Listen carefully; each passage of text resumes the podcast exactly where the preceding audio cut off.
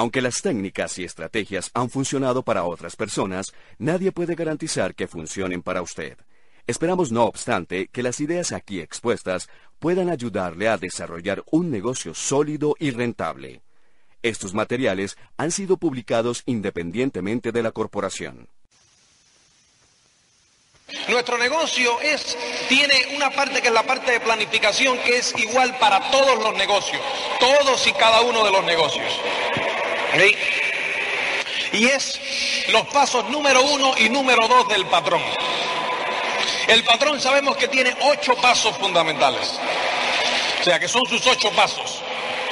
De los cuales el primero y el segundo son pasos que es, que es para todos los negocios, todas las actividades que tú realices. Y muchas veces nosotros entramos al negocio y queremos saber el 2 más 2. O sea, ¿qué es lo que yo tengo que hacer? ¿Qué es lo que yo tengo que hacer?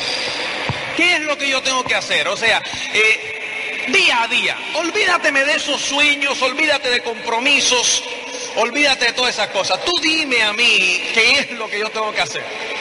O sea, eso de, de sueño es para ilusos y esas cosas. Yo quiero saber qué es lo que yo tengo que hacer. ¿Eh? Y lo principal es el primero y el segundo paso. Antes de tú saber qué es lo que tú tienes que hacer, tú tienes que saber por qué lo vas a hacer. Eso es fundamental. ¿Por qué tú lo vas a hacer? Y ahí es donde muchas veces nos confundimos. Lo que nos ocurre es que muchísima, la mayoría de los que entramos al negocio ¿eh? venimos del mundo laboral. O sea, somos empleados ya sea ejecutivos o ya sea, o sea, no empleados en el sentido de empleados, de, o sea, de, o sea, lo que quiero decir es que trabajamos para otra persona, en cualquier rango, ¿verdad? ¿Cuántos de los que están acá tienen negocios propios? Son dueños de negocios. Miren a su alrededor. Miren a su alrededor. ¿Mm? ¿Entiendes lo que te quiero decir? ¿Qué ocurre? Que la mayoría de nosotros cuando comenzamos el negocio, y me incluyo en esa inmensa mayoría, somos personas que venimos del mundo laboral y no estamos acostumbrados a entrar en la etapa de planificación. No estamos acostumbrados a la etapa de planificación. Estamos acostumbrados a llegar por la mañana y que un señor nos diga o alguien nos diga, oye, me mira, eh, vamos a hacer esto hoy. Vamos a hacer esto. Y oye, me llegamos y tenemos que hacer esto y ya está. O sea, nos dicen lo que tenemos que hacer. Entonces, pues creemos que todo en la vida es así, que nos digan lo que tenemos que hacer. Y entramos aquí y queremos que nos digan lo que tenemos que hacer. Eh, a lo mejor tú me dices, no, es que yo soy contable, a mí nadie me dice lo que tengo que hacer. Claro, porque tu etapa es repetitiva, pero alguien te dijo lo que tenías que hacer cuando entraste por primera vez. Pero mira, tú siéntate aquí, te entrenaron y te no, tú vas a hacer esto y esto y esto. Entonces estás haciendo eso por los últimos 10 años. ¿Entiendes lo que te quiero decir? No entramos en la etapa de planificación, entramos en la etapa de toma de acción directamente. Ahora, esa etapa de toma de acción directamente está bien supeditada a la etapa de planificación. Alguien tuvo que planificar, alguien tuvo que soñar. Alguien tuvo en un momento determinado que imaginarse en su mente antes de que esa actividad existiese que eso iba a tener lugar. Que alguien iba a, tener, a hacer eso que tú estás haciendo hoy. Y eso es lo que yo quiero, y eso quiero trasladarlo aquí. ¿Qué es lo que ocurre? Que en este negocio, señores, tú eres el empresario. Tú no eres el empleado. Con lo cual tú tienes primero que planificar. Tú tienes que saber qué es lo que tú quieres. Tú tienes primero, ante todo, que tener el porqué bien claro antes de entrar a la toma de acción, porque si no, la toma de acción no va a tener sentido ninguno. Ninguno. Entonces eso es fundamental.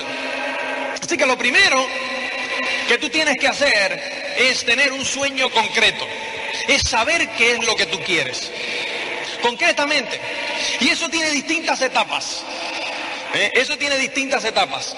Y eso se puede adaptar, fíjate, a cualquier cosa que tú hagas. Cualquier cosa que tú hagas, cualquier cosa, por mínima que sea, ¿eh? tiene que tener la respuesta a tres preguntas fundamentales. Y eso escríbelo. O sea, cualquier cosa en la etapa de la etapa de planificación tiene que tener tres cosas. Que es la respuesta a tres preguntas. Que es el qué, el, el cuándo y el cómo. ¿Qué, cuándo y cómo? O sea, y ese es el proyecto. Fíjate que estamos entrando en la planificación. Estamos planificando primero, antes de entrar en, la acción.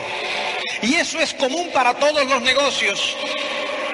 Como ya te dije, es común para todos los negocios. ¿Qué es lo que tú quieres? ¿Eh?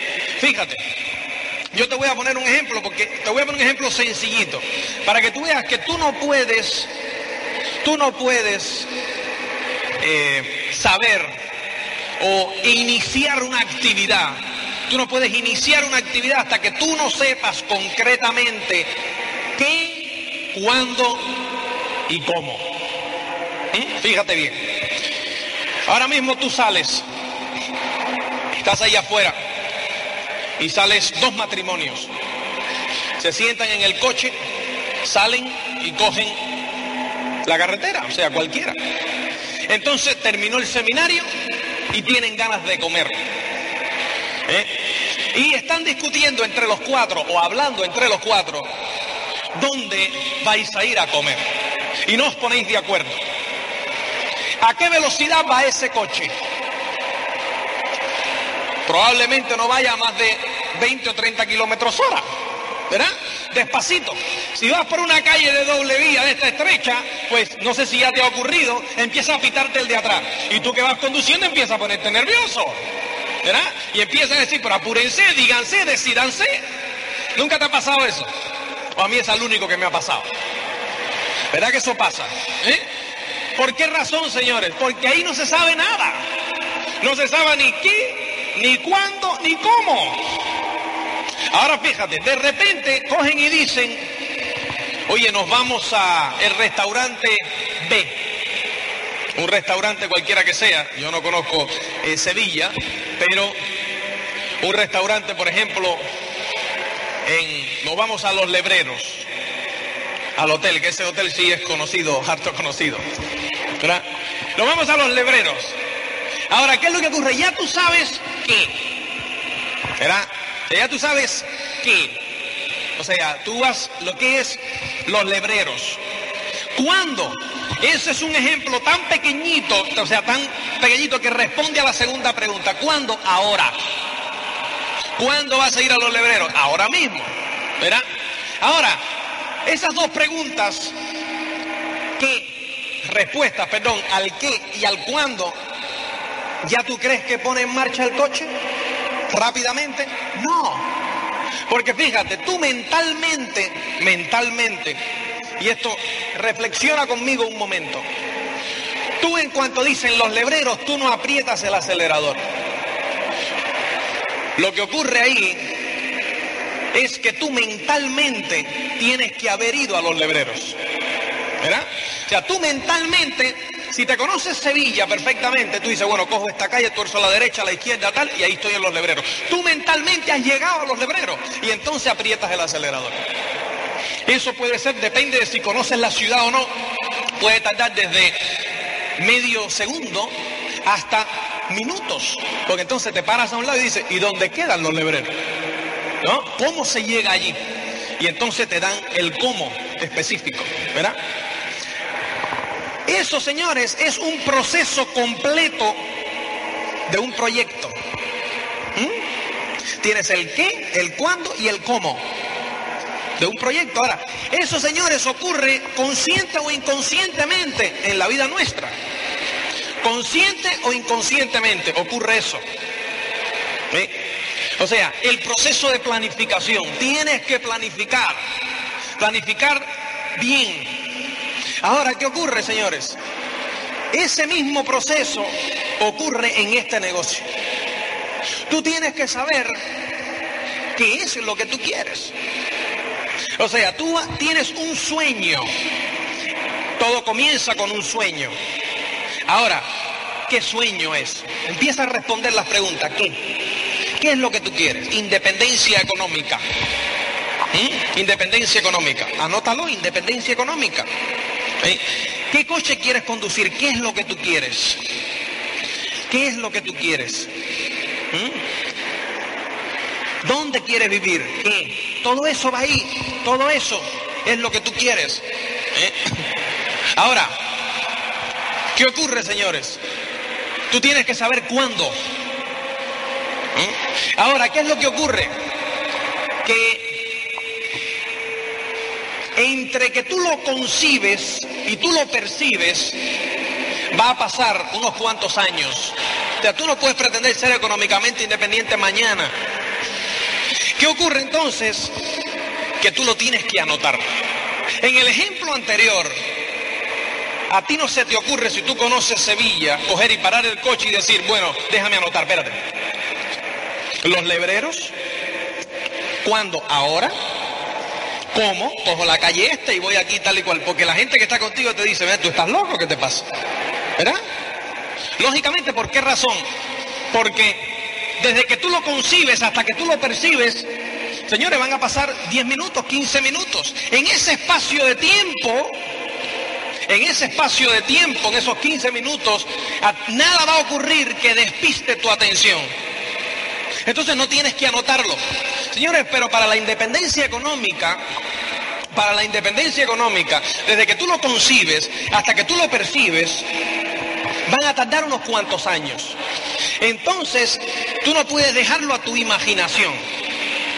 Tú no puedes coger y decir, sí, yo quiero la independencia económica, sí, yo quiero. No, tú tienes que anotarlo. ¿eh? Tienes que escribirlo. Tienes que visualizarlo. ¿Por qué razón, señores? Porque si no, la mente tuya va a racionalizar. Va a racionalizar. O sea, la mente tuya te va a jugar una mala pasada. La mente tuya eh, eh, va a llegar un momento en que cuando se ponga malo, o sea, cuando se ponga duro el camino, va a coger y te va a decir a ti mismo, oye, pero si yo no necesito esto de todas formas. O sea, yo estoy bien como estoy. ¿Eh? Yo estoy bien como estoy. Fíjate, una vez me pasó a mí, eh, y este es, hay que anotar las cosas. Una vez me pasó a mí que una, una pareja coge y me dice, después de dos meses en el negocio, me dice, eh, Luis, eh, yo voy a dejar esto. Digo, ¿y eso por qué? Me dice, óyeme, porque me está dando muchos problemas y tal, esto no es fácil. Y, jolín, yo de todas maneras, yo no necesito esto para comer. Digo, pero si hace dos meses cuando tú entraste tampoco lo necesitabas para comer, si tú no entraste aquí para comer, ya tú comías entonces, ¿no? Me dice, bueno, sí. Digo, ¿y para qué tú entraste en el negocio? ¿Qué es lo que ocurre? Que ellos no lo habían anotado. Sin embargo, yo tenía aquí una hojita que nosotros esa noche nos sentamos y cuando ellos entraron, decían, ¿qué es lo que tú quieres en este negocio? Y empecé a anotarlo. Y yo le saqué la hoja. Y le dije, fíjate, esto salió de tu boca y yo lo anoté. Aquí dice que tú querías un conducir un Mercedes. Aquí dice que tú querías una casa mejor para tu familia. En el barrio de La Moraleja, en Madrid. Aquí dice que tú querías llevar a tus hijos a una mejor escuela. Aquí dice que tú querías poder dar sin la necesidad de pensar lo que existe en la chequera o no, en la cuenta. En ningún lugar de esta hoja dice yo quiero entrar para comer. ¿Entiendes lo que te quiero decir? En ningún lugar dice eso. Entonces, ¿qué es lo que ocurre? Eh, que estamos racionalizando. La mente nos juega una mala pasada si nosotros la mente nos juega una mala pasada si nosotros no estamos al tanto. ¿eh? Si nosotros no sabemos el proceso que seguimos cuando hacemos algo. ¿eh? Entonces tú tienes que tener bien claro el proyecto tuyo. El proyecto que tú tienes, tú lo tienes que tener bien clarito. ¿eh? Tienes que visualizarlo. Y más aún en este negocio. Porque es que si tú te vas a un negocio cualquiera, la realidad te hace visualizar. Si tú te abres ahora un concesionario de Mercedes, por ejemplo, de SEAT, y tú inviertes ahí 20 millones, esa misma inversión hace que tú visualices. ¿Qué ocurre? Que tienes 20 millones de pesetas invertidos. Entonces, pues casi siempre de esos 25 son tuyos y 15 son del banco. Y está hipotecado qué cosa? La casa, los hijos, el perro, el gato, todo. ¿Entiendes? Entonces, pues óyeme, si hay que trabajar 25 horas diarias, pues hay que trabajar 25 horas diarias porque hay que salvar la inversión. Esa es la realidad de los negocios tradicionales. Entonces, ¿qué es lo que ocurre? Eh, que eso es, el banco te va a recordar mensualmente que tú tienes que hacer el negocio. ¿Entiendes lo que te quiero decir? Ahora, en este negocio, ¿qué tú tienes invertido? Nada. ¿Qué tú tienes invertido? Absolutamente nada. ¿Eh? Y eso es lo más emocionante de este negocio y lo más peligroso de este negocio. Ambas cosas, lo más emocionante y lo más peligroso. Lo más emocionante si tú tienes una autodisciplina. Y lo más peligroso si eres un indisciplinado. Así de sencillo. ¿Por qué razón? Porque puedes perder el rumbo fácilmente.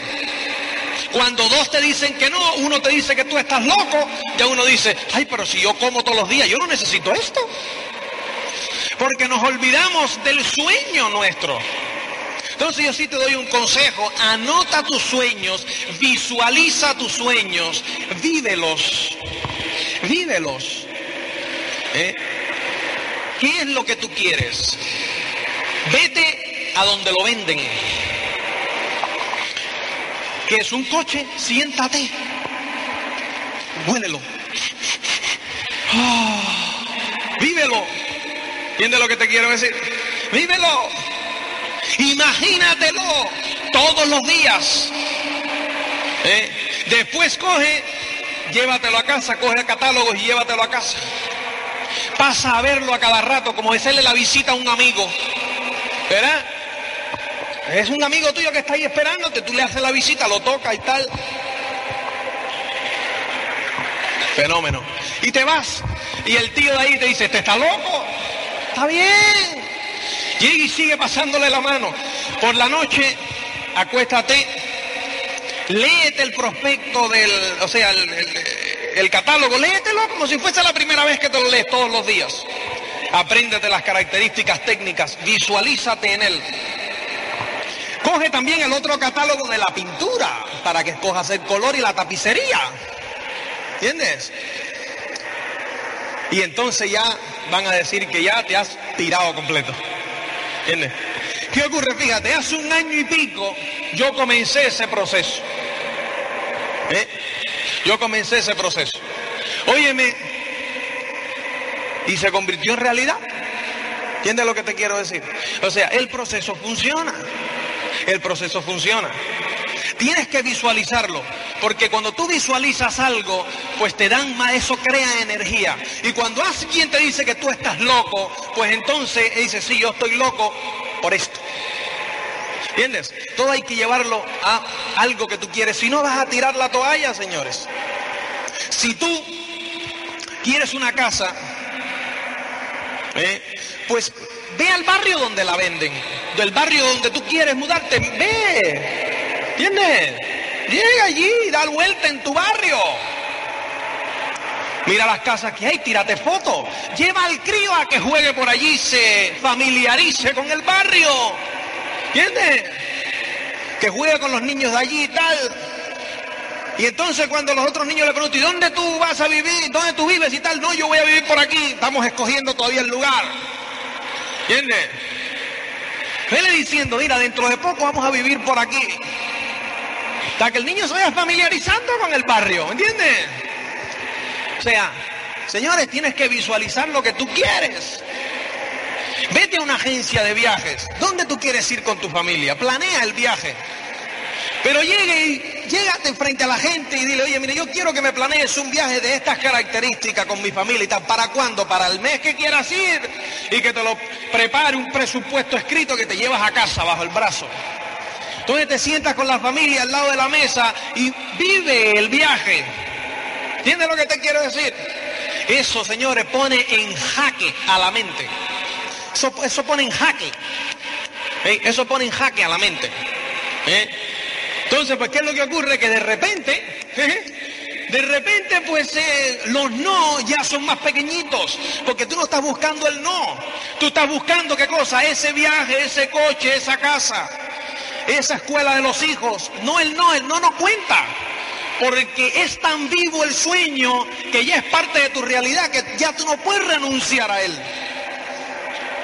Ya tú no puedes renunciar a él, pero tienes que ser capaz, tienes que ser capaz de poder visualizarlo vivamente, de que eso es tuyo. De que lo único que falta es el espacio de tiempo. ¿Eh? Desde que tú lo concibes hasta que tú lo percibes, lo que te va a mantener en el camino en esos dos, tres, cuatro años va a ser la vivencia, o sea, lo que, la realidad que tú tengas de ese sueño. Porque van a haber obstáculos y muchos, muchos, pero el obstáculo es el requisito indispensable para crecer. Tienen que haber obstáculos para crecer. Si no hay obstáculos, no hay crecimiento. Lo que pasa es que muchos le huimos a los obstáculos. No, enfréntate a esos obstáculos. Porque ese es, la, ese es el requisito indispensable para hacerte mejor. Cada vez que tú te enfrentas a un obstáculo, siempre sales vencedor, siempre sales vencedor. Porque si te sobrepones a él, ganas en experiencia. Y si te derrota, es una derrota momentánea. Una derrota no es un fracaso. El fracaso es cuando la derrota es permanente. ¿Eh? Ahora, cuando es una derrota temporal, pues no hay fracaso ninguno. Al contrario, dice, hombre, ¿verdad que el toro era más duro de lo que yo pensaba? Te volviste a parar y volviste y te preparaste otra vez, aprendiste esa experiencia para cuando venga el otro toro. ¿Me entiendes? Ese es el obstáculo. Ahora, ¿tú te imaginas que tú nunca hayas tenido obstáculos?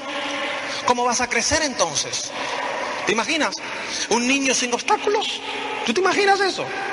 ¿Cómo va a aprender si todos aprendemos de los obstáculos? ¿Tú te imaginas que vayas a la escuela?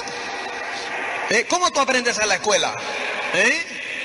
Dos más dos, cuatro, ¿verdad? Primero tú aprendes los números. A ti no te entran de repente en una clase de cálculo.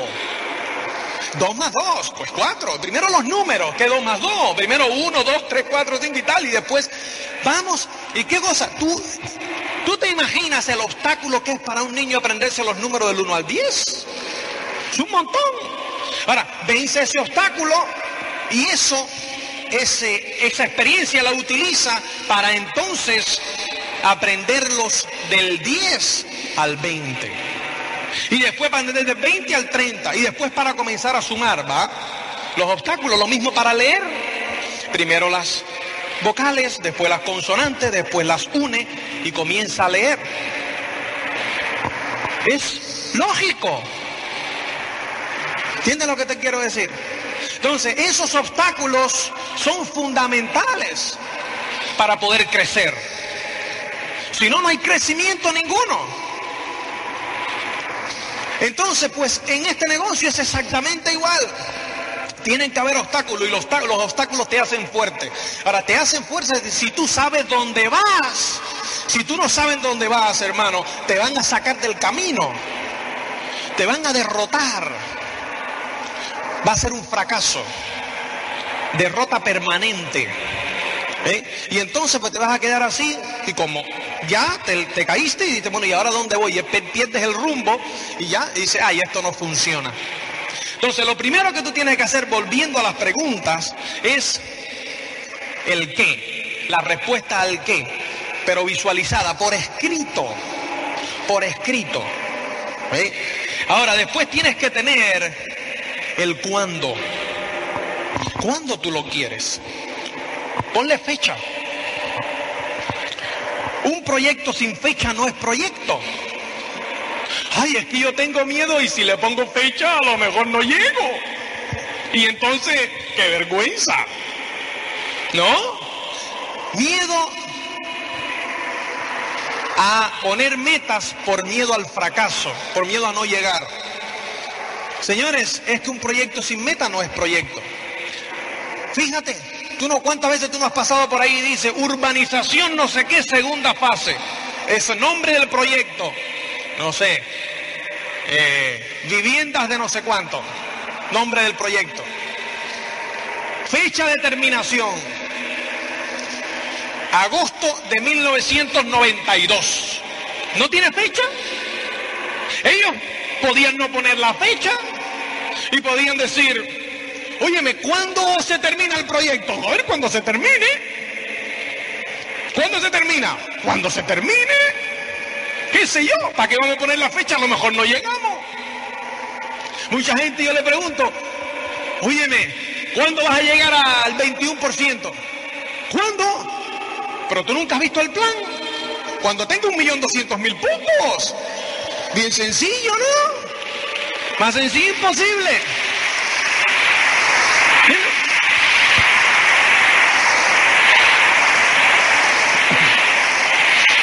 Para llegar al 21% hace falta un millón doscientos mil puntos. ¿Para qué yo me voy a poner fecha? ¿Total? Sí, cuando llegue y en la computadora diga el día 31, un millón doscientos, ya entonces soy 21%. ¿No? Fíjate qué sencillo. ¿Tú te imaginas la, unidad europea sin fecha? Unidad monetaria, 1993. Está ahí puesta, a lo mejor no pasa hasta el 95. Pero tiene que haber una fecha hacia la cual cuando nos se reúnan los ministros o quien sea hablar, siempre tengan qué cosa, fechas y fases. Fechas y fases. ¿No? Fechas y las fases para llegar. Ay, que después no siga, no importa, en vez del 93, vamos a ponerlo para el 94. Pero ¿cuándo se cambia la fecha? La fecha se cambia, señores, a las 12 de la noche del día 31 del mes que uno pone la fecha.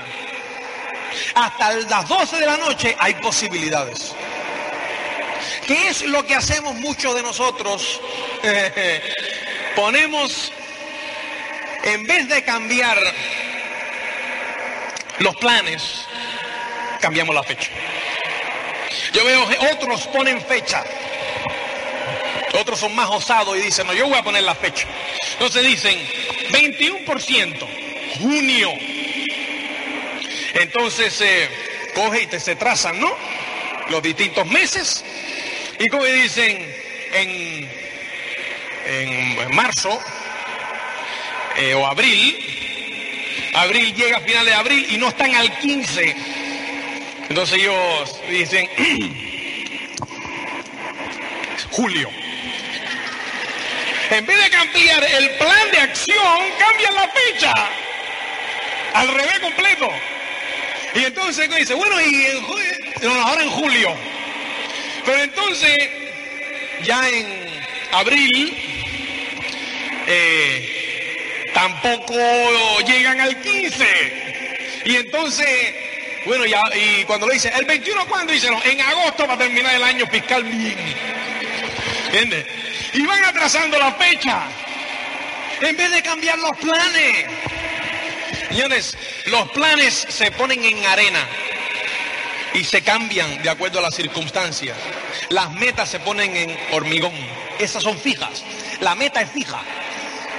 La meta es fija y los planes son variables. Tú tienes que ajustar los planes a la situación y meter la tercera, la cuarta, la quinta, la cuarta si vas en montaña, vas cuesta abajo, etc. Pero la meta no cambia. La meta no cambia. Puede que haya un desvío y tal. Bueno, pero entonces ¿qué hay que hacer? Echar un poquitico más el acelerador, a expensas de que te ponga alguna multa y tal por exceso de velocidad. Pero hay que, ¿entiendes? Recobrar tiempo. Entonces, señores, la meta es importantísima, la fecha concreta de cuándo tú vas a llegar. ¿Entiendes lo que te quiero decir? ¿Cuándo tú vas a llegar? Y después que ya tú tienes eso, eh, ya pues comienza, ya tienes el proceso de planificación. ¿Qué es lo que tú quieres? Visualizado por escrito, que te quema, puesto en figuras por todos los lugares, el cuándo, con fecha concreta. ¿eh? Y entonces viene la tercera parte, que es el cómo, el plan de acción. Y entonces entran los otros puntos del patrón. Pero antes de entrar a esos puntos, hay que tener ciertos compromisos. ¿Entiendes lo que te quiero decir? Primero, ciertos compromisos. O sea, acuérdate del qué, acuérdate del cuándo. ¿Qué y cuándo? ¿Mm? Bien concreto. Y el cómo lo vamos a tratar en un momentico.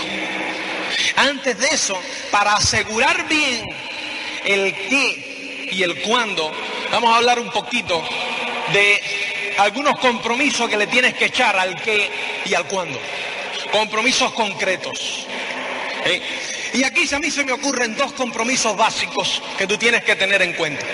Dos, bien básicos.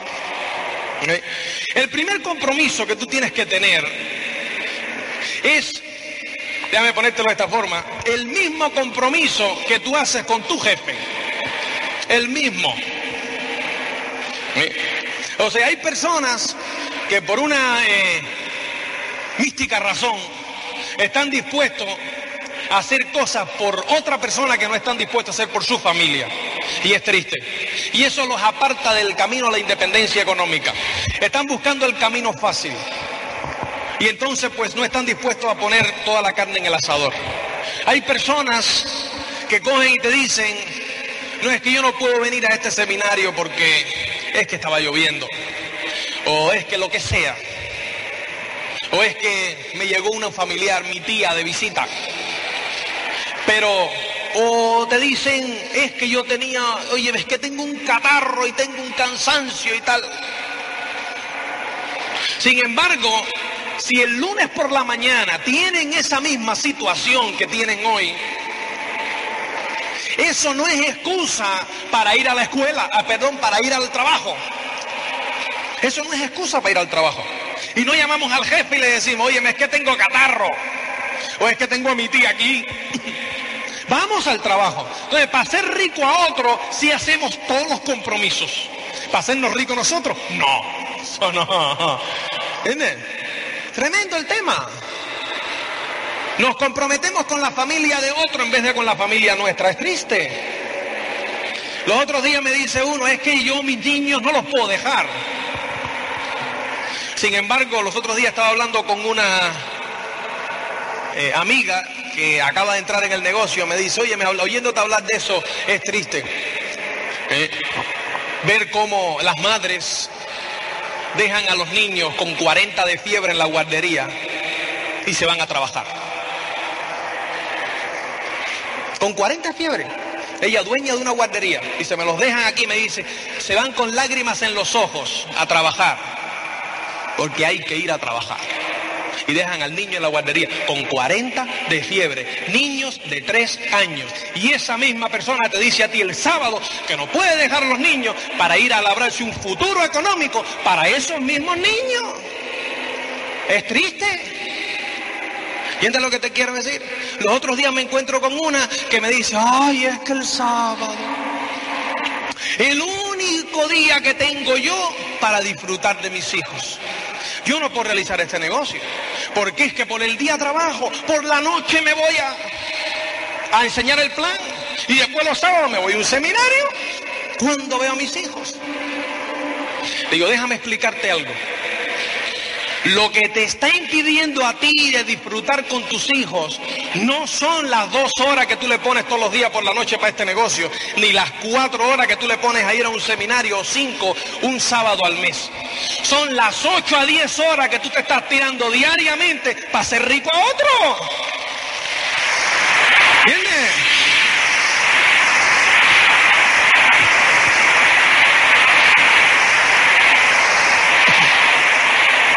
Eso es lo que te impide a ti disfrutar de tus hijos. A las 10 de la mañana, cuando el nene mejor está, que se levanta, ¿eh? no, ni eso, porque lo tienes que levantar a las 7 en horas interpectivas para llevarlo con el frío y llevarlo a la guardería. Entonces, pues, a las 10 de la mañana, cuando el niño está más fresco, Ahí tú das, dale que te pego trabajando para ser rico. Cuando el niño está más fresco.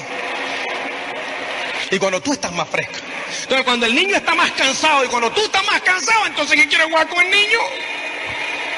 Tremendo el tema. O sea, es que, señores, hay que hacer ciertos sacrificios. Hay que hacer ciertos sacrificios. Los otros días llego a un lugar a hacer una orientación y de estas cosas que llego tarde. Yo casi nunca llego tarde, pero ese día llegué. Entonces, pues eh, llego, llegué 40, ese día pues de verdad que eh, hubo una, no te voy a contar la historia, pero eh, llevo 45 minutos tarde, 45 minutos, llegaba con una vergüenza. Y llego ahí de verdad, o sea, llegaba y fue, eh, le digo como, o sea, digo, oye, me fue mi responsabilidad. O sea, yo estaba resolviendo, me llamaron de Estados Unidos, pues estaba haciendo el problema de la convención, que ustedes saben que la convención se va a llamar La Milagrosa. Han habido 700 mil cambios. Pero bueno, entonces pues estábamos eh, estábamos, o sea, tratando los cambios y tal y cual, y estas cosas que me llaman de Estados Unidos, y a la hora de salir tuve que resolver esa situación. Porque, óyeme, están en juego 15 mil personas. Entonces, pues había que establecer prioridades, y estas cosas que llego tarde, digo, señores, es mi responsabilidad. Eh, he llegado tarde. Espero que me disculpéis, y, pero no os vaya a arrepentir y tal, o sea, vamos a comenzar. Y había un señor ahí delante que me dice, eh, espero que tenga usted una buena justificación para llegar tarde.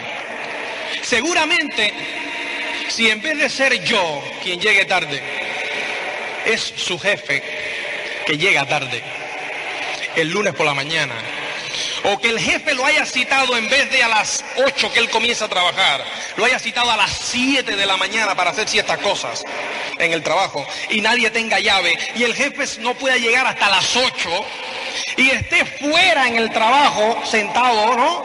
En el invierno, pasando frío porque no puede entrar, y llega el jefe a las 8, seguramente lo recibe y llega el jefe y le dice, hombre, hermano, discúlpame y tal, es mi responsabilidad. Y dice, no importa, señor Rodríguez, pero no importa, si aquí estábamos, no importa. ¿Entiende? Usted tranquilo.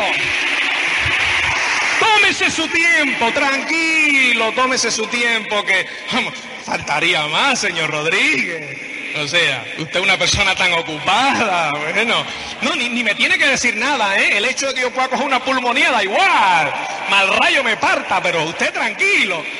¿Entiende lo que te quiero decir? Para ser rico a otro, todas las pleitesías. Para hacerte rico tú, rígido. ¿Entiendes? Rígido. Si no me llega el producto en 15 días, me rajo. Yo no entiendo. No entiendo. No entiendo.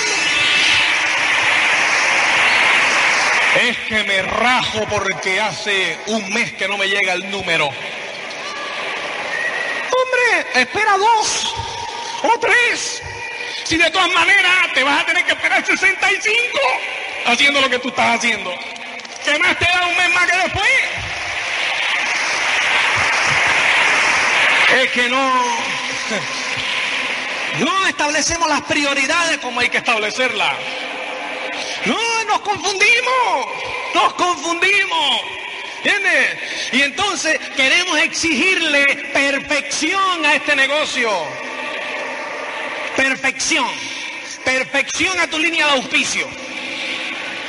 Que me rajo porque mi auspiciador me gritó. El otro día me llama uno ¿Qué es lo que se ha pensado? Mi auspiciador me gritó y tal, y me rajo. ¿Tú te imaginas eso? Yo cojo el teléfono, digo, ¿cómo? Y me parecía que era mentira. Es una broma, ¿no? Sí, ¿por qué? Si tal, digo. No, pero macho, ¿cuántas veces no te han gritado aquí en tu trabajo y por qué no te rajas allí? Dime, rájate allí. ¿Entiendes lo que te quiero decir? Tienes que establecer prioridades y compromisos. Si no, estás muerto en la carretera. Es la única forma de apuntalar el qué y el cuándo. La única forma, con esos compromisos serios. Ese es el primer compromiso. Segundo compromiso. Date un compromiso de un año. por lo menos. Un año. Ahí es tremendo, hay gente que coge y me, llega y me dice, hace dos meses que estoy en el negocio y todavía no he ganado dinero. Y yo, ¿cómo? Me dice, sí, sí, sí, sí, he ganado dinero. ¿Cuándo viene el dinero? Señores, ¿qué ocurre? Y yo entiendo esta parte. Yo entiendo esta parte porque eso lo hice yo. ¿Entiendes? Entonces, esa parte la entiendo. ¿Por qué razón? Porque venimos del mundo asalariado. Y en el mundo asalariado, pues como ponemos las dos manos y el día 31 paga, tenemos la mentalidad del 31. 31 días un cheque, 31 días un cheque, 31 días un cheque, 31 días un cheque. ¿Entiendes? La mentalidad del 31. Entonces, la mentalidad del 31, pues simplemente pues es 31 días. Y estamos cobrando cada 31 días, ¿me entiendes? Señores, tú tienes que entender que aquí tú eres el empresario. Tú eres el dueño del negocio. Tú eres el dueño del negocio. Y como dueño del negocio, ¿eh? tú no puedes estar pensando en el 31. Tú tienes que tirar la línea de inspección más para allá que el día 31. Darle tiempo al negocio. ¿Cuál es la diferencia entre un negocio, un empleado y el dueño del negocio? Primer mes, el empleado cobra X. Y el dueño del negocio está en menos X. Segundo mes, X menos X. Tercer mes, X menos X. Cuarto mes, X menos X. Quinto mes, X y entonces, si está en este negocio, cero. Si está en el tradicional, está en ese jueguito como tres o cuatro años. ¿Entiendes? señor. Entonces, pues este, el empleado X, 1. X, 1. X, 2. Y después llega un momento que es X, X. Llega un momento que es X, X más 1. X, X más 2. X, X más 3, X, X más 4, X, X más 100, termina el año. X más la inflación, X más 120, X más la inflación, X más 120. Y así hasta los 65 años aquí. Y aquí eres el dueño del negocio. Puede que aquí llegue X y fracasaste. Sí, pero por lo menos estabas luchando por algo. ¿Entiendes lo que te quiero decir? Pero es una derrota. Ahí es donde tiene que estar tú para decir esto es una derrota temporal. Aprender de esa derrota y volver a la carga. Y ahí estriba la felicidad y ahí estriba el éxito. Este aquí, eh, ¿tú sabes cuál es lo peor de esta X de aquí? Que esta X de aquí, señores, cuando tú haces balance, cuando tú haces balance, eh, al año, a los dos años, a los diez años, tú te has dado cuenta que la mayoría de las personas que trabajan para otros no han vivido diez años, sino han vivido un año diez veces. ¿Eh? No han vivido diez años han vivido un año y lo multiplicas por 10 y ya está. Y después cuando pasen 20 años, van a, los últimos 20 años van a haber hecho lo mismo. En el mismo lugar sentado mirando el mismo papel. Firmando nóminas o haciendo tal. Los otros días voy a sacar un depósito legal de una cinta y veo al tío viendo cuñitos. Le digo, ¿cuántos años hace que trabaja usted aquí? Me dice, 10. Le digo, haciendo lo mismo. Y me dice, lo mismo. Qué genial, macho, cuñito. Todavía le quedan como 40 poniendo cuñitos. Pues óyeme, él se puede quedar en su casa y multiplicar a su mente y ha vivido un año 40 veces. Porque en el año ha cambiado de coche, en los 40 años dos veces, ha ido los 40 años al mismo lugar de vacaciones, con la misma gente, con lo mismo. Óyeme, multiplica un año 40 veces y ya está. ¿Entiendes lo que te quiero decir? Entonces aquí es donde está la, felicidad. ¿Por qué? Porque tú estás siempre en jaque, siempre en el más. ¿Entiendes? Y esa es la diferencia entre el empleado y el empresario. Así es, tú eres empresario en este negocio. Fíjate que aquí en este negocio no hay un día igual al otro. Siempre hay una pareja distinta. Siempre hay un, alguien distinto con quien tú estás hablando.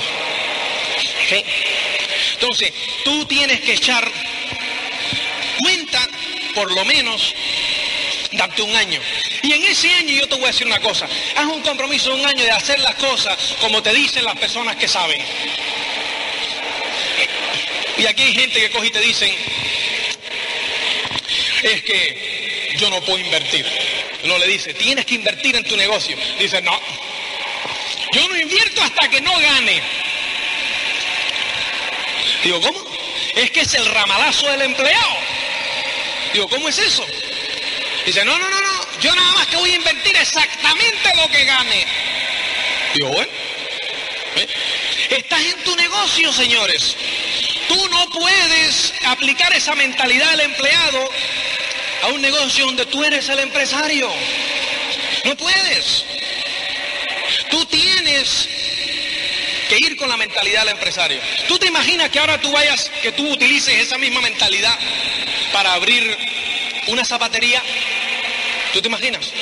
Llegas y pones, te regalan el local, porque no puedes invertir, o sea, tu familia te regaló un local. Y dice, bueno, yo voy a poner una zapatería. Y le pones el letrero afuera con, pintura que te, regalaron también porque no puedes poner un letrero. Porque no has ganado, ¿no? Entonces pones zapatería. Entonces llega la gente del barrio. Y ya, ¡eh, Paco! ¿Qué tal la zapatería y tal? Bien, hombre, fenómeno. ¿Cuándo la abre? No, ya está abierta. ¿Cómo que está abierta? Sí. Hombre, ¿y dónde tiene los zapatos? Yo no estoy esperando a que la gente compre primero para comprarlo. ¿Entiendes lo que te quiero decir? No funciona esa mentalidad. No funciona. ¿Entiendes? O si no le pones bar. Hombre, ¿cuándo lo abres? Ya está abierto. Dame una cañita. No, no, paga primero y en dos o tres meses te la traigo. Cuando ya... No funciona, señores. Hay que invertir. Hay que invertir en el negocio. Ahora, la gran ventaja de este negocio es que no tienes que invertir la cantidad de dinero que exige el marketing tradicional en cualquier otro negocio. Esa es la gran ventaja. Pero invertir, hay que invertir. En tiempo y en dinero. Los otros días me llega y me dice uno, es que la convención, son eh, 60 mil pelas, cuando no se había hecho el cambio. Son 60 mil pelas, macho, y 60 mil pelas son 60 mil pelas. Yo no tengo. Digo, bueno, puede que tú no tengas. Sí, yo no te voy a discutir eso. Ahora, yo sí te garantizo una cosa, y este es mi modo de pensar. En la vida, a todo lo que tú le das prioridad, uno, emergencia, uno, aparece y se hace. Aparece dinero, aparece tiempo, aparece lo que haya que aparecer para que eso se realice. ¿Correcto ¿Cuántas veces tú no has estado y el coche se te ha roto? Se ha llevado a arreglar. De repente. Y de repente pues se oye, me te dicen, macho, son 60 mil pelas. ¿Qué ocurre? Yo no sé cómo, ni de dónde, pero esas 60 mil pelas aparecen. ¿No correctos? ¿Por qué razón? Porque se le ha dado prioridad uno. ¿No? Los otros días me dicen, es que yo no tengo tiempo. Es que yo no puedo dejar el trabajo y tal. Y esto es comparando mal y pronto. Los otros días estaba viendo yo a un amigo que me decía, macho, se me ha puesto mi madre enferma en Coruña, me tengo que ir. Digo, hombre, ¿y el trabajo? Me dice, no, ya me las he arreglado. Porque tenía prioridad uno. Cuando tú tienes prioridad uno, aparece el tiempo y aparece el dinero. Prioridad uno. ¿Eh? Ahora,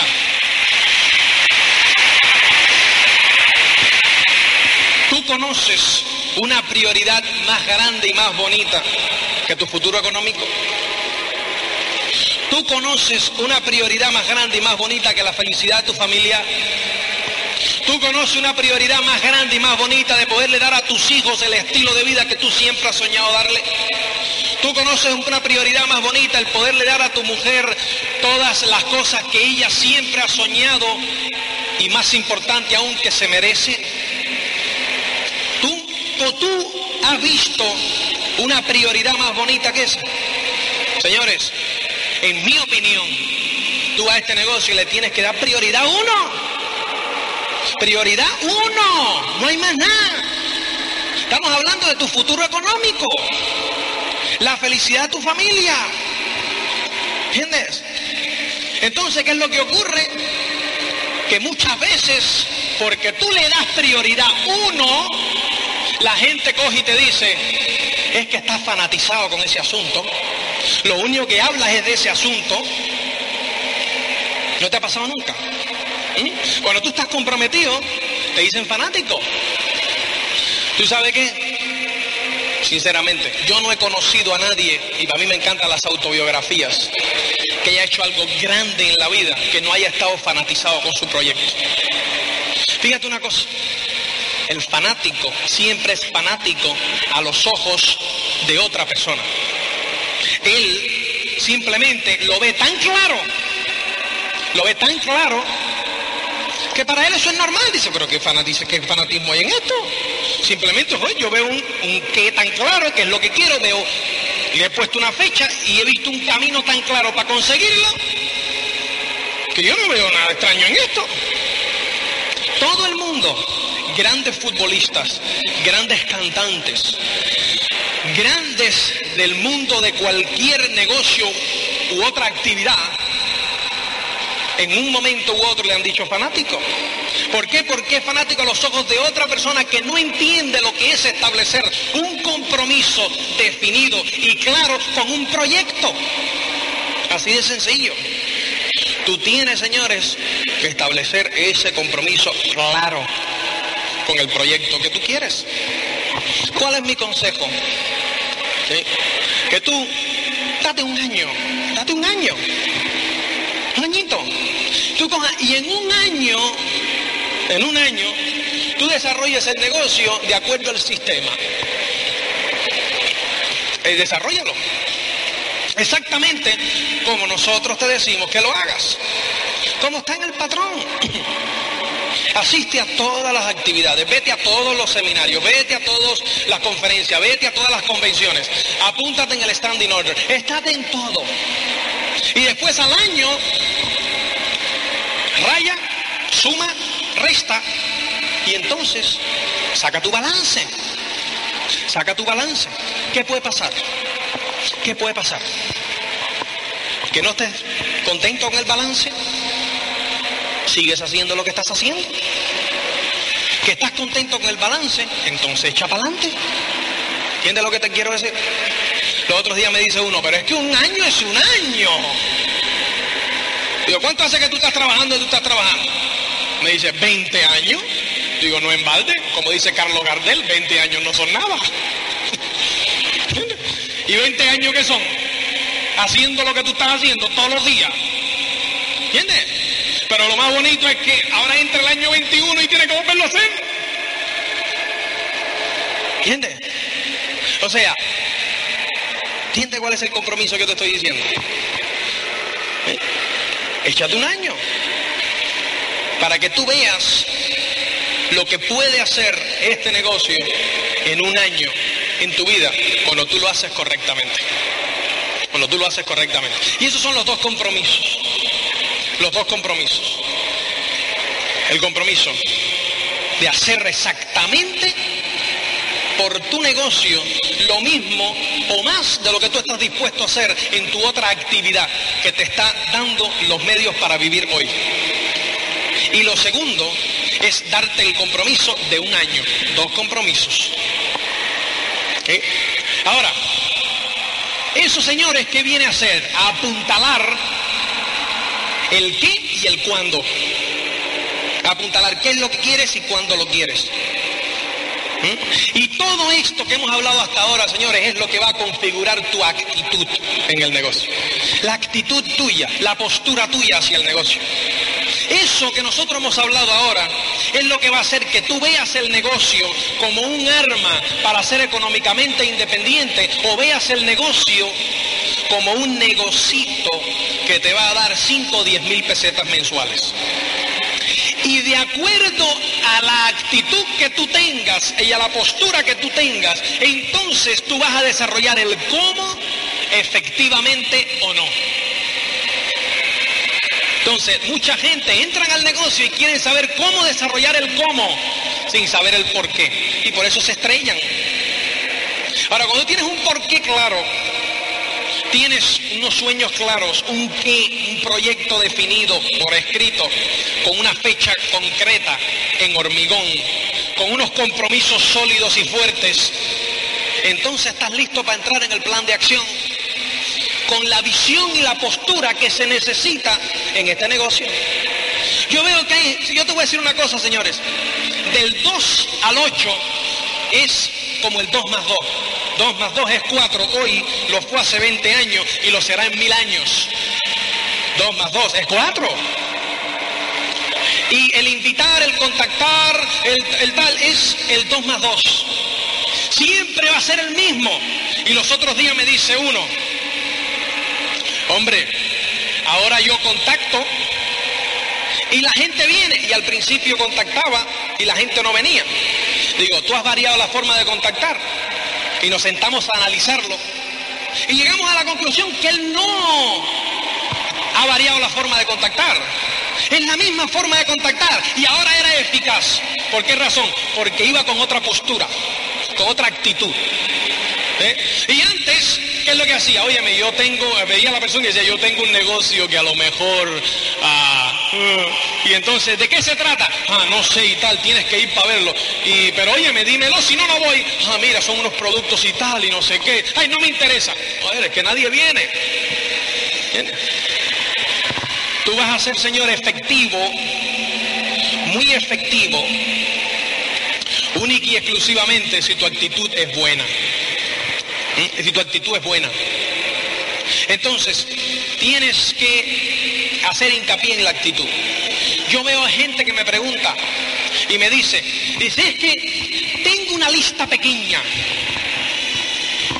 Entonces yo lo miro y le digo, y ellos esperan que yo le hable de cómo añadir gente a la lista. Y le digo, no, si esa no es la forma, ni muchísimo menos. No tienes que, tú no tienes que aprender añadir gente a tu lista. Tú tienes que mejorar tu actitud. Me dice que tiene que ver una cosa con la otra. Bien sencillo. Que si tú mejoras tu actitud, ya entonces pones mucha más gente en la lista. Ay, es que yo no sé contactar. Tienes que mejorar tu actitud. ¿Y qué tiene que ver el contactar con mi actitud? Bien sencillo. Que si tú mejoras tu actitud, mejoras tu postura en el negocio, tienes una visión más grande de lo que este negocio puede hacer por ti y obviamente eres mucho más efectivo contactando. Hombre, es que yo no puedo hacer un buen seguimiento. Mejora tu actitud. Hombre, ¿y qué tiene que ver la actitud en el seguimiento? Bien sencillo. Que si tú no tienes una buena actitud, no puedes hacer un buen seguimiento porque no estás, no, no, no, no, no tienes en la mano la grandeza del negocio. ¿Me entiendes lo que te quiero decir? Así de sencillo. Entonces, de acuerdo a tu actitud van a haber dos tipos de personas. Los que entran a las, a las tangibles del negocio, a los puntos del 2 al 4, perdón, al 6, al 8, con una buena disposición y los que entran a A. Entonces fíjate, uno que no tiene una buena actitud entra y entonces pone en la lista a todos los necesitados. Entonces Dexter te dice, pon en tu lista a todo el mundo, pero especialmente a aquellos de tu nivel hacia arriba. Y entonces la gente ahí nos confundimos. Creemos que es del nivel económico. No, es del nivel de ambición. Este no es un negocio de ociosos, señores, esto es un negocio de ambiciosos. Esto es un negocio de ambiciosos. Entonces, pues tienes que poner en el negocio de tu nivel de ambición para arriba. ¿Eh? Y entonces, fíjate, yo cuando me siento con uno de mi gente, ayudarle a hacer la lista, veo a la gente en la lista y yo siempre le pregunto, ¿quiénes son los más bravos de aquí, de la lista esta? Y me dice, bueno, yo creo que fulano, fulano y fulano. Y siempre mi pregunta es, ¿por qué? Entonces, pues de ahí yo, por su respuesta, sé cuál es su grado de actitud. ¿Mm? Si coge y me dice, ay, es que fulanito está muy bien porque es que se ha quedado sin trabajo. Y entonces pues tiene 10 hijos y no tiene con qué darle de comer. No es que a fulanito no haya que enseñarle el negocio, ojo, pero, ¿me entiendes? Está inclinándose hacia los necesitados. Y yo, claro, no mido por ese, pero si sus 10 o 15 más bravos, él lo pone en orden prioritario de necesidad, entonces tiene un problema de actitud. Y yo no voy a coger y decirle, tienes que poner a los más No, le voy a decir, ven acá, ¿por qué tú entraste a este negocio? Y empiezo a hablar de los sueños. Y él ni se imagina y está diciendo, bueno, ¿y qué tiene que ver la lista que yo le he hecho con lo que este tío me está hablando? Bien sencillo. Que yo voy a a que agrande sus sueños, a que agrande sus horizontes, a que agrande su visión en el negocio, a que agrande lo que este negocio le puede ofrecer. Y cuando él vea y agarre aumente su visión, automáticamente aumenta la gente que pone. Automático. Pero hay que hacer hincapié desde la actitud, no desde la lista. La lista viene aumentando cuando aumenta la actitud, no cuando aumenta aquí el, el conocimiento de poner gente, eso no aumenta. Si la gente ya tú las conoces. Ese es el 2 más 2, 4. ¿Entiendes lo que te quiero decir? Y entonces entra el segundo, la segunda persona que coge y te dice, fulano y fulano, ¿por qué? Hombre, porque fulano es una persona íntegra, con mucha ambición y lo necesita. Fenómeno. Se quedó sin trabajo, fenómeno. Y fulano, fulano es ingeniero de mi trabajo y tal, y es un tipo ambicioso. Es un tipo que siempre está buscando algo. Cada vez que conversamos, dice, joder, yo no estoy satisfecho con lo que tengo, yo quiero más, estoy buscando la forma. ¿Entiendes lo que te quiero decir? Es un tío que siempre está liado. La persona que no tiene una buena actitud tiende a poner en la lista a todo aquel que tiene tiempo. Y entonces te dice, fulano, llega del trabajo a las 3 de la tarde. Llega el trabajo a las 3 de la tarde y no hace más nada en toda la tarde. Y tiene la tarde y la noche libre. Ese tiene la tarde y la noche libre precisamente porque no quiere lío. Y ahí vienes tú a complicarle la vida. Entonces te dice, no me complique. Y cuando se le enseñes a 10 de eso, viene y te dice, esto no funciona porque nadie quiere. Claro, a la gente que se lo está enseñando, que va a querer? ¿Entiendes lo que te quiero decir? Estás enseñándose a la persona equivocada. Sin embargo, cuando tienes una buena actitud, digo, oye, a las 11 de la noche, otro día me llamó y me dice, tenemos un plan a las 11 de la noche. Porque es un tío que nada más que puede a las 11 de la noche, y cuenta conmigo, que ese tío, efectivamente, en le digo, oye, y eso, bien sencillo, nos sentamos al plan y le digo, oye, ¿por qué tú vienes ahora? Digo, macho, buscando las habichuelas para la familia. O sea, que ya estoy loco buscando una forma. Le digo, siéntate aquí que te voy a explicar este tema. Y enseguida, Entonces cuando, cuando termino me dice, macho, yo todos los días llego a las 11 de la noche, pero yo creo que entre 11 y 2 de la mañana podemos hacer algo de esto. ¿Entiendes? Está buscando más. Y ese está liado, pero está liado porque quiere más. Y el que tiene una buena actitud busca ese tipo de persona. El que quiere más. El que no, siempre busca al necesitado. Y no solo al necesitado, sino al que más tiempo tiene, al que trabaja de 8 a 3 y no hace nada por la tarde, al que tiene uno o dos meses de vacaciones. ¿Entiendes? Al que tiene el trabajo fijo y está buscando un pluriempleo. ¿Entiendes? Eso no son la gente que nosotros estamos buscando.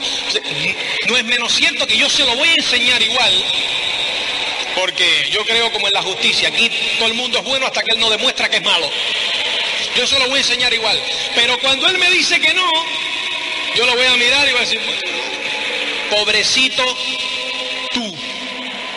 ¿Entiendes? Pobrecito tú, que te vas a quedar ahí para toda la vida.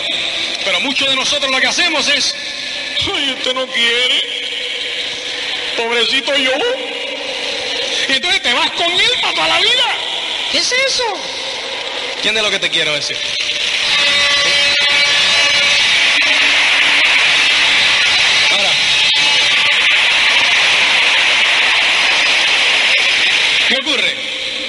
Tienes la lista, 100 nombres, con buena actitud, buena gente, gente con compromiso, gente que quiere más, gente ambiciosa. Entonces, pues, vamos a invitarlo. Vamos a invitarlo. El que tiene una buena actitud, invita bien. El que tiene una buena actitud, llega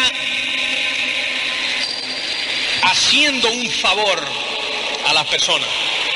El que tiene una mala actitud, llega pidiendo un favor de las personas. Y entonces nadie viene. ¿Viene? Nadie viene. Llega, hombre fulano, ¿qué vas a hacer mañana por la noche? Ay, es que tengo un compromiso que viene una gente ahí a enseñar una cosa a casa. Oye, hazme el favor de venir y tal, hombre, y tal. Es que tal. ¿Entiendes? ¿Por qué? Porque él lo que está buscando es una cosita que le va a dar 5 o 10 mil pesetas. Y a lo mejor no lo dice así. Y a lo mejor lo dice de la misma forma que el que tiene buena actitud. Oye, ven a mi casa a las 8 y tal. Pero se le ve el plumero, o sea, se le ven los ojos. En los ojos se le ve que no tiene ese hambre, que no tiene esa actitud, que no tiene esa postura. ¿eh? Que no tiene esa postura. Y el que tiene una mala actitud acepta excusa de la gente. El que tiene una mala actitud invita y dice, no, es que no puedo porque tengo no sé qué, ah, está bien, y se va. El que tiene una buena actitud coge y le dice, óyeme, ¿qué te parece fulano? Mañana a las 8 que lo que tengo es un fenómeno. Hombre, ¿y qué es lo que tiene y tal? Es que mañana tengo una entrada para el teatro a ver a la caballé. Cancela la caballé. Tú ven para acá. ¿Entiendes? Por eso tú lo puedes hacer si tú tienes una buena actitud. Y tú tienes una mala actitud, tú dices, la caballé. ¿Cómo voy a poner este negocio al lado de la caballé? ¿Entiendes? ¿Entiendes lo que te quiero decir? Porque ves este negocio como un negocito de 5 mil pesetas. Entonces, pues figúrate, la caballé, la caballé. ¿Entiendes? Así de sencillo. Yo cuando me digo, olvídate de la caballé y tú en casa, que después vamos a poder alquilar tú y yo a la caballé para que no una ópera en el cuarto estar. Ya está, se acabó. Ya está. ¿Entiendes? Pero ¿qué es lo que te va a dar el negocio a ti? ¿Cinco mil pesetas?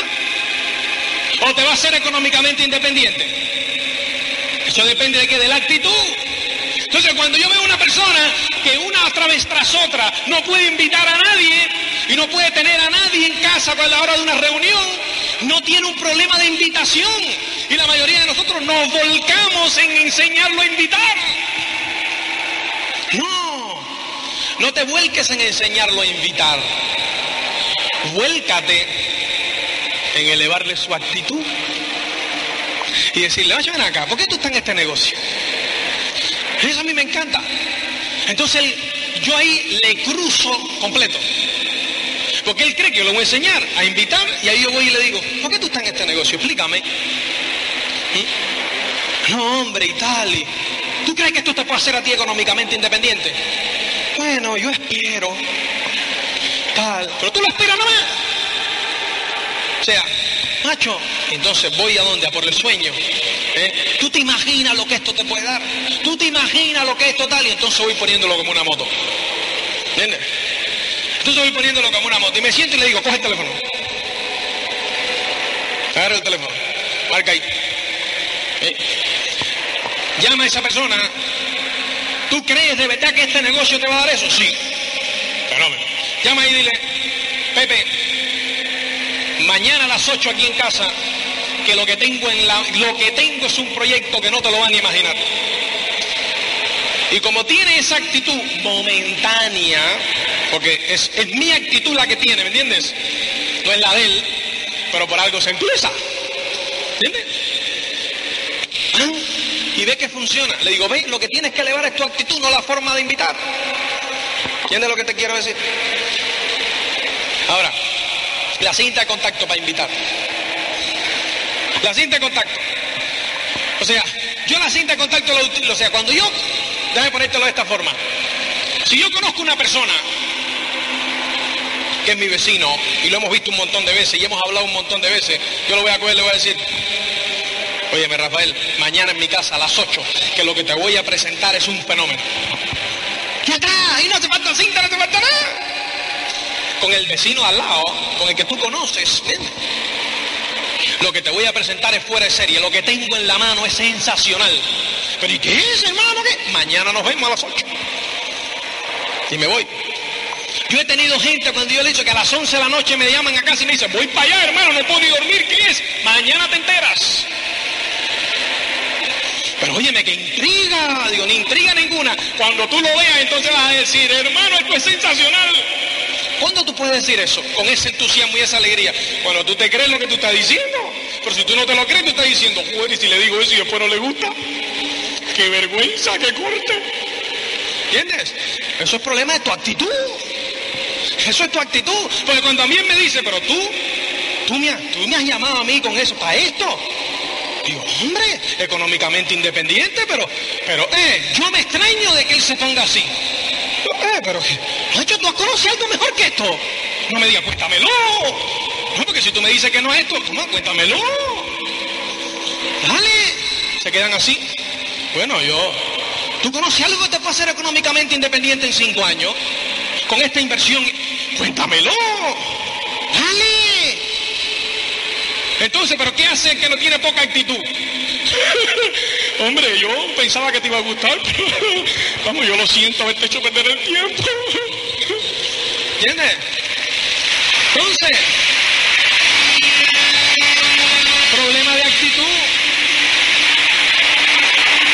problema estrictamente de actitud.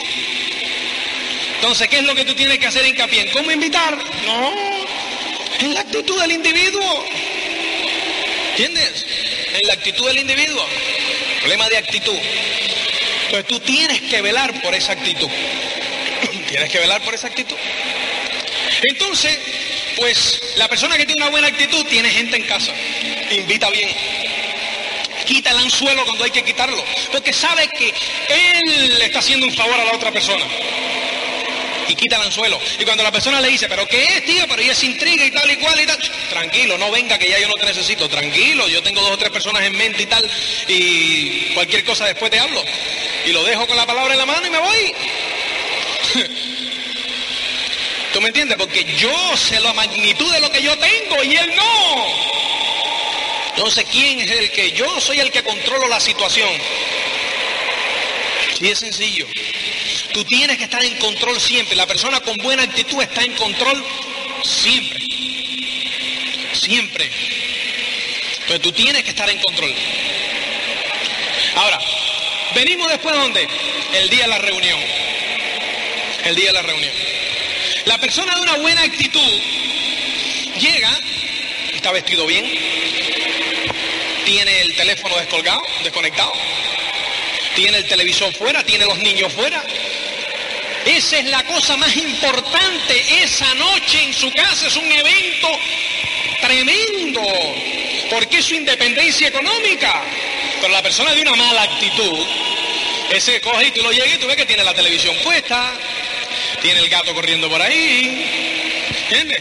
En los niños por ahí tal, tiene todo el mundo tomando whisky ya, los panchitos, las aceitunas, por todos los lados. ¿Por qué razón? Porque eso es un evento social. Entonces tú lo miras y das así. Como de la carita, ¿no? ¿Qué voy a hacer? O sea, tú sabes. ¿Entiendes lo que te quiero decir? Tú no te cabreas ni muchísimo menos. No, no, es que no te puedes cabrear. Porque es que es como un niño recién nacido. Hay que educarlo. Ahora, cuando se termine eso, le digo, siéntate aquí. ¿Qué he hecho mal? Óyeme, ¿por qué tú estás en este negocio? Se quedan así, ¿y esto qué tiene que ver? Porque lo que él ha hecho no es porque él no... Yo digo, ¿tú te has leído esto que hay aquí? Sí. ¿Qué quiere decir? Que él lo leyó, pero esa parte no se la aplicó a él. ¿Por qué razón no se la aplicó a él? Por la actitud. Pues tiene una mala actitud. No sabe por qué está en el negocio, no sabe que esto le va a dar la independencia económica. Y como no sabe que esto le va a dar la independencia económica, pues está ahí, está viéndolas pasar. ¿Entiendes? Entonces, pues yo voy a qué cosa? Siempre a la actitud. ¿Eh? La persona con una buena actitud te presenta como es debido. La persona con una mala actitud se va a los dos extremos.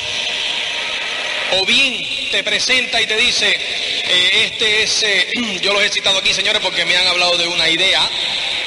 Vamos, puede ser buena, yo no sé, ustedes juzguen ustedes. ¿Entiendes? Eh, ustedes y tal, y mira, este señor se llama, ¿cómo es que tú te llamas, me dijiste? Ah, este es Luis Costa y tal, ha venido hoy a hablarle y tal, ustedes miren, miren a ver y tal, ¿eh? ¿Por qué razón? Ese está cubriendo las espaldas porque al final de la reunión, si nadie le interesa, él puede decir, bueno, yo tampoco estaba seguro y tal, o sea, ¿no me entiendes? O sea, tiene que cubrirse las espaldas y si a todo el mundo le interesa, entonces dice, ¿no ve? Si yo sabía que te iba a interesar, por eso te llamé. Puede estar con todo el mundo, ¿entiendes? Una mala actitud. O se va al otro extremo te dice, como tiene una mala actitud y lo que tiene es una vergüenza ajena tremenda, coge y se va al otro extremo. Coge y te dice, señores, ustedes van a ver una cosa hoy que los va a hacer millonario a todos. Se queda todo el mundo así. Dice, esto es ganar dinero sin dar ni golpe. ¿Entiendes? O sea, esto es tremendo. Y está nervioso, tú ves que está así. Entonces, coge y te dice, y usted a esta persona que le va a hablar, y se, mete 10 minutos hablando de ti, ¿no? Levándote. Y después dice, entonces yo quiero que todos ustedes le den una tremenda oración aquí a Luis Costa. Una tremenda ovación. Y hay cuatro en el cuarto está, una tremenda ovación. Entonces, que corte, ¿no? ¿Entiendes? Una tremenda ovación. Y le dice un fuerte aplauso. ¿Entiendes? No, señores, esto no es así, cada cosa en su lugar.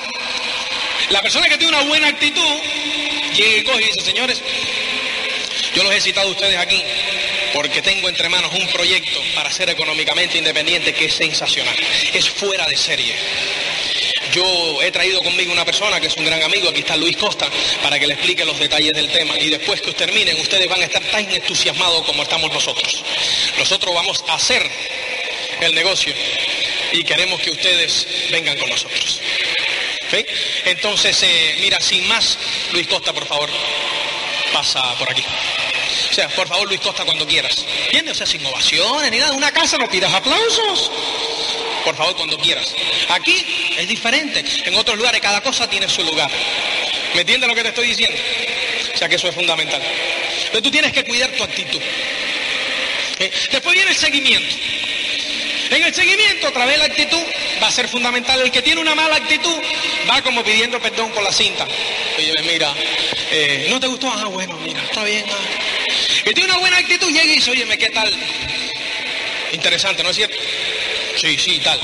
mira, o no, no, y lo que sea, lo que sea, pero, sea, una buena actitud. El que tiene una buena actitud verifica su progreso. El que tiene una mala actitud no tiene nada que verificar, pues no progresa. ¿Entiendes? El que tiene una buena actitud tiene el patrón siempre con él. Lo lee, lo repasa y se lo enseña a los suyos. El que tiene una mala actitud no sabe ni lo que dice el patrón, porque nunca se lo ha leído. Entonces, señores, en resumidas cuentas, lo más importante que tú vas a tener aquí es tu actitud. Cuídala, mímala, abrázala, cuídala todos los días. Escúchate muchas cintas, que eso es lo que va a mejorar tu actitud. Escúchate tus cintas, ve a los seminarios, ve a las convenciones. Porque ese sistema, en mi opinión, es el sistema, el mejor sistema que hay en el mundo. Porque es bueno para todo el mundo. Es bueno para el que es ingeniero y es bueno para el que es médico y es bueno para el que está fregando platos y es bueno para el estudiante y es bueno para el jubilado y es bueno para todo aquel que tenga un sueño grande y para todo aquel que quiera ser económicamente independiente. Es bueno para todo el mundo. Y eso es un sistema grande. Los queremos mucho y nos vemos más tarde. Muchas gracias. Esta es una grabación con derechos reservados de Pronet. La reproducción total o parcial de esta cinta está prohibida.